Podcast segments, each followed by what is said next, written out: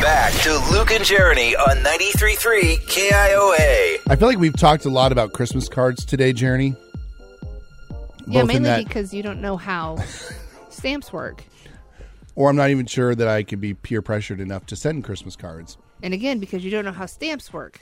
But imagine that you were sending a Christmas card and you realized you put the wrong picture on the card. Hopefully, you realize before you send it. You would think. I mean, I feel like I've done a couple of those where you create your own card online, and it always shows you what it's going to look like and how it's going to lay out, and you kind of get to tweak it. Yeah. So I don't know how this happened, but there- there's a guy named Dan White, and he went to put a photo in his Christmas cards from Shutterfly.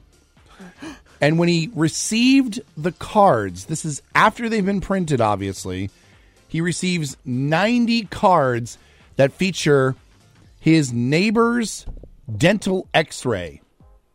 What? How? How did he get his neighbor's dental x rays? I guess it turns out that he. I, I've never done this with my dentist before, Yeah. but kind of like when you take a magazine to your stylist or your barber and you say, I want this. He did that with his neighbor's dental x ray. He wanted to show his dentist what he was looking for. I don't think that's how that works. I don't know. But I don't, yeah, I don't know either.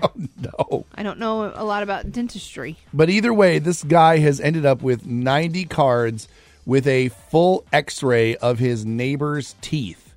Oh. It's like that x ray you get, like, I don't know, every year, every yeah. two years. What do you think the card says? It just says, Merry Christmas, the whites.